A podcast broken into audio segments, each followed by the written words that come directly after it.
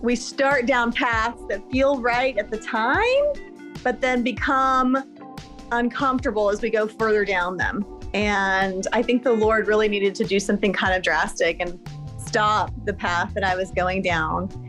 But when I heard the Lord call me back to it, um, as soon as I started writing my first contemporary love story that was also Christian and God honoring, I absolutely knew in that moment that after all of those years of working on writing and doing some publishing and then failing at publishing, I absolutely knew that I had finally found my niche. Hi, everyone, and welcome to Positively Joy, a podcast on searching for the light in all seasons of life around us. We look for God in the everyday and choose joy even in the hard times. I'm your host, Yvette Walker and I'd love for you to become a part of our online podcast family. And join our Positively Joy community on Facebook.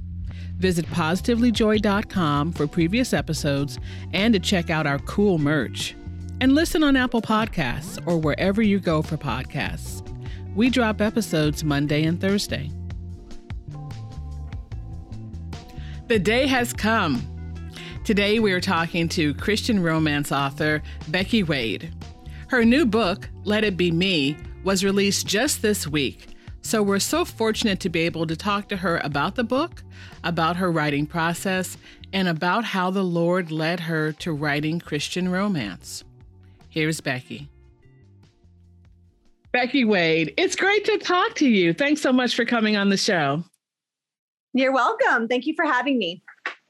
Well, I'm I'm so happy you're, he- you're here because this is a special week for you and for us, the fans of your work. Uh, but first of all, you're the Christy and Carol Award-winning author of heartwarming and humorous contemporary Christian romances. And I understand you've recently been nominated for yet another writing award, so congratulations. Thanks. That came as a great surprise. yeah, yeah. But before we talk about your new book, which releases this week, Let It Be Me, I'd love to get to know you uh, a little bit better, let my audience get to know you a little better. And I'd love to talk also about how you found your way into writing and how God directed that path. How did it all start? So, first of all, um, tell us a little bit about yourself. Well, I was raised in Southern California in a town called Riverside. I have two younger sisters. I spent four years living overseas in Germany when I was in fifth through eighth grade and then came back and finished high school in California before attending Baylor University in Texas. So I made a big move from the West Coast uh, to the South. Mm-hmm. And Baylor Bears. I, yeah, yeah, exactly. I'm a Baylor Bear. So are my sisters and my dad. so it ended up running in our family. I married my husband, or I met my husband there and then married him after we had both graduated. And we've been married coming up on 30 years here in a few years. So uh, wow. um, we've lived in places overseas during the early years of our marriage, but we've been in Dallas now for many, many years. And mm. this is where we settled and bought a home and had our children. We have three kids. Well, your life overseas, I think, is fascinating, and I'm hoping that we can get into that a little bit too. But um, let's jump into the reason why we're here. Um, we want to know about your writing and then we also want to know about let it be me but i but i, I want to uh, to ask my readers to be a or my listeners to be a little bit more patient because um, i want to really find out like how you started writing so how did it all start well after my husband and i married and moved overseas with his job i found myself living on this um, ideal little Caribbean island called Anguilla. And because of the work permit situation, I couldn't get a job there. I had a college degree, but I couldn't take a job from a local person. We were there with his job because he had a job that no local person could do. Um, and so I found myself with a lot of time on my hands. And I had always loved to read, but I had never, ever considered trying to write a novel myself until that situation. And I thought, well, I have time and an imagination and a computer, and I have a love of story. And so I just decided to try my hand at it. And almost immediately I loved it. And I went to work writing novel after novel and received nothing but rejections. the uh, the publishing process is challenging, and I learned a lot in those years. I ended up finally breaking into publishing with some general market romances back in the 90s and wrote that for a little while. But then I had our oldest child, and the books didn't sell well. So my publisher didn't offer me another contract. And when those two events came together, the fact that I couldn't get another contract and I had a new baby, I decided to set writing aside. And I did that for seven years. And then, only then was it when I was when I heard the Lord calling me back to writing, and this time Christian fiction. You know, seven years, that number seven, that means something. You know, we we see that number in the Bible. Um, so the Lord, you felt the Lord calling you back. And when you began that process, did it was it easier? Did it seem more fluid? Like like this is what you should have been doing all that time? Yes. And in fact, it took me a long time. I think a lot of us, we start down paths that feel right at the time, but then become uncomfortable as we go further down them. And I think the Lord really needed to do something kind of drastic and stop the path that I was going down and focus me first on uh, raising my kids, which I loved those years when I was a full time stay at home mom. I was really fortunate to get to do that for those seven years. But when I heard the Lord call me back to it, um, as soon as I started writing my first contemporary love story that was also Christian and God honoring, I absolutely knew in that moment that after all of those years of working on writing and doing some publishing and then failing at publishing, I absolutely knew that I had finally found my niche. Mm. And it mm. took me a long time to get there. But when I did, there was this overwhelming sense of rightness, which I think the Lord is gracious to give us when we finally, you know, in our mistake prone way, when we finally find our way to exactly where He would have us be, there's this wonderful sense of rightness and fit. And that's exactly what I experienced. So, with Let It Be Me, you have a wonderful hero, a beautiful heroine. They're both they're both smart, they're both driven. Um, but as with all romances, you know, there's a there's a little uh, hurdle they have to get over before they can be together. Tell, tell us about Let It Be Me. I mean, I know just on Facebook, my friends are talking about how excited they are. Um, I know you have a Facebook group. Uh, so tell us about it and tell us um, what you hope your fans really take away from this book. Okay. Yes, you're right. Both of the two main characters are very intelligent and very driven people. The story started with the inspiration of the hero, who is a foster kid who grew up to rise all the way to become a pediatric um, cardio surgeon, but he's not happy. You know, he had expected that when he reached that pinnacle of career success, he would finally fill the hole in his own heart. And when he reached that pinnacle of career success, he realized there was still something missing. Mm-hmm. So that's the hero. And then the heroine is a math genius who receives shocking DNA results right in the first pages of the novel and realizes, oh my goodness, my biological parents, who I always believed to be my biological parents, aren't actually related to me by DNA at all. and so she draws him in, and together they work to kind of uncover the secrets that surround her birth uh, story. Mm. So that's just a glimpse of Let It Be Me. I really loved writing this one. I had a lot of fun with these two. It was fun to pair his determined personality with her very logical, math oriented, unromantic personality. She has no interest in having a boyfriend, no interest in romance at all, but he falls for her almost right from the start. And they do have to overcome hurdles, like you mentioned. But I just, they made me smile and they um, were one of the bright spots in 2020 for me because that's when I was working on the book was in 2020.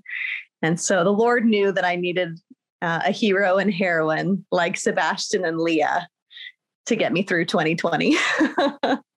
and, those are those are great names. Those are really great names.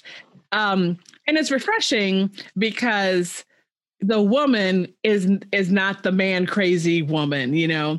Um you know he he actually is drawn into her and she's you know more more than she is. And she's as you said she's you know she's probably um left brained and pretty you know straight. She's you know math whiz um, so that's also a little bit refreshing, so that we don't see um, like we like some like we sometimes see, you know, the person that's just always the woman that's always going after a man and all of that. And I'm not saying that that is not a uh, a, a trope that we should see in fiction, but this is just a you know a refreshing way about that. So that's really great.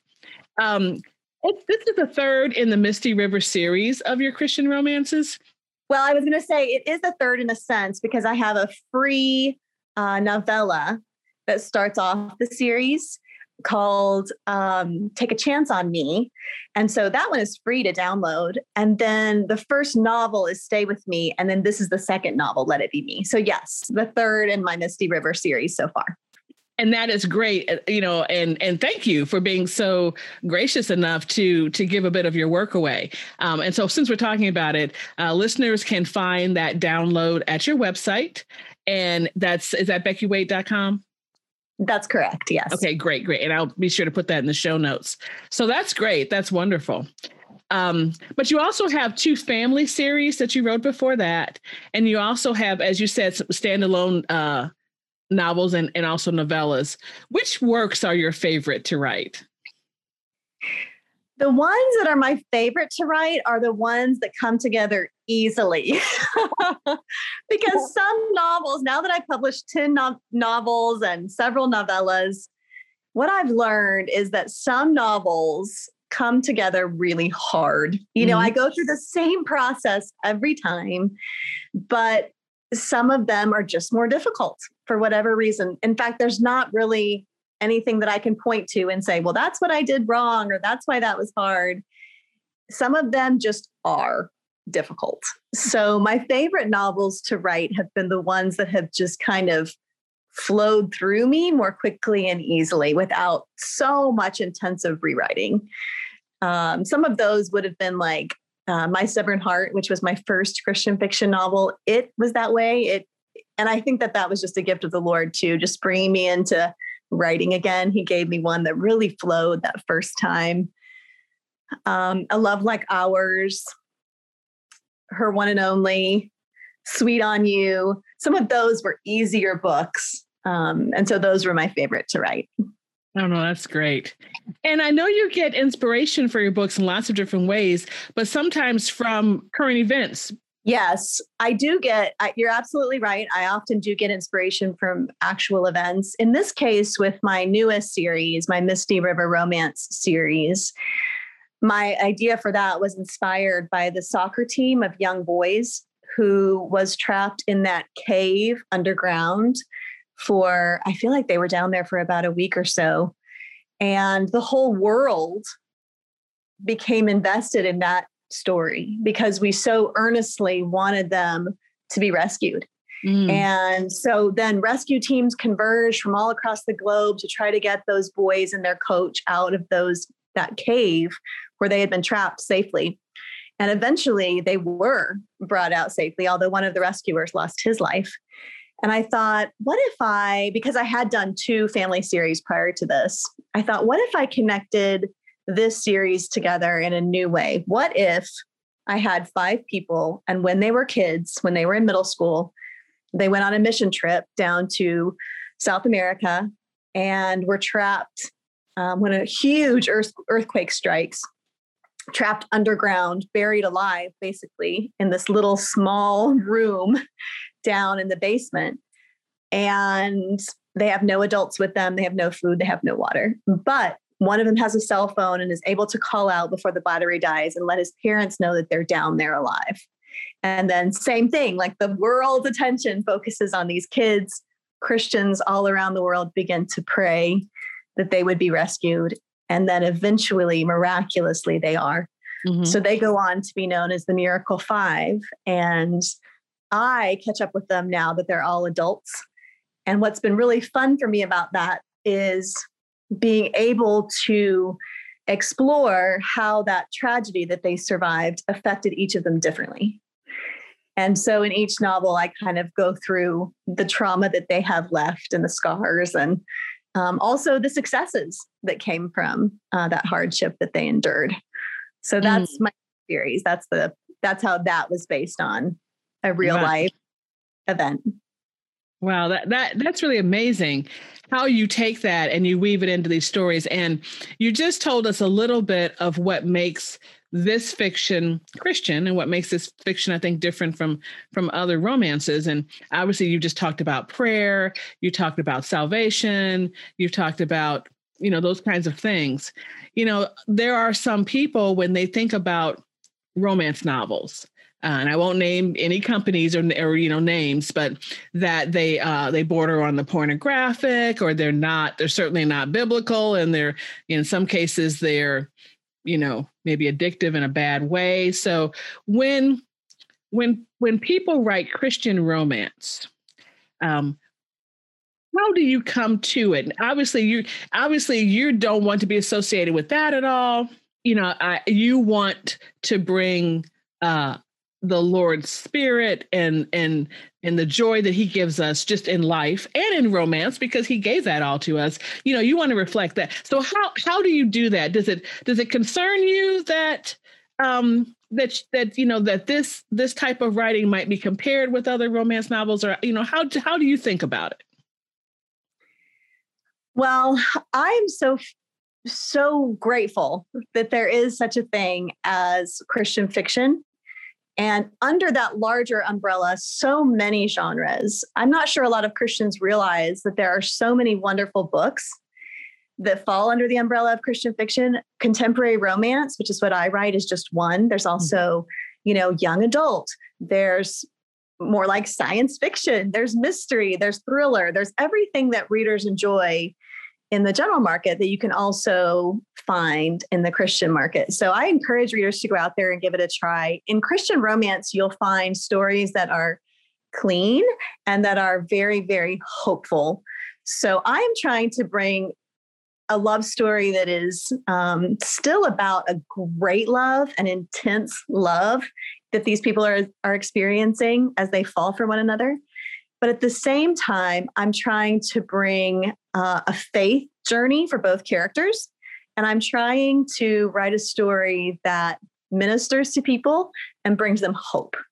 So hopefully, when readers finish my book, not only will they kind of have this happy glow because, oh, that was a, I really enjoyed that love story, but more than that, um, they will see a picture of a perfect God pursuing imperfect people and loving them through hard stuff.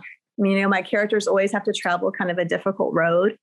And I love the scenes in my books when God shows up and I can share the gospel through story. Um, I don't preach in my books. I don't need to because um, the gospel message is so powerful.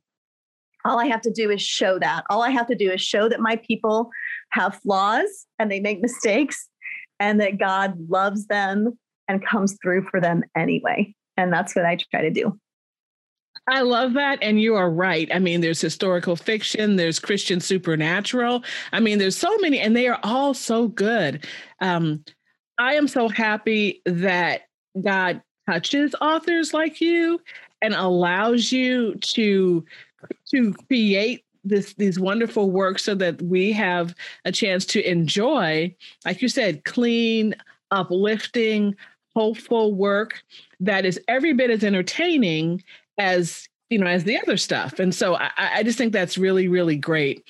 And again you know god wants us to have love in life. He wants us to have joy in life. Obviously we talk about joy a lot on this show and he wants us to have all those things. He wants us to have a mate. He wants us to do all those things. So um it is it is just great that you know you and and your and your fellow writers are able to entertain us in this way. And so that's really really good.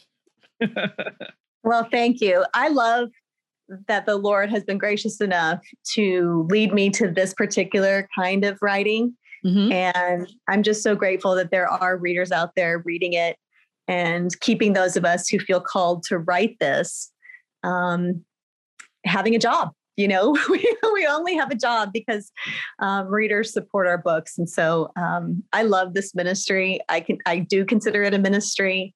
I pray before every writing session um, that the Holy Spirit would come in power and show me um, what He would have me write or say through the through the words that day. And it's just the best thing in the world to get to do a creative art like writing mm-hmm. that you love and and do it um, for His glory at the same time.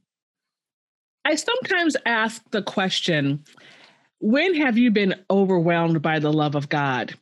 To people I might be talking to.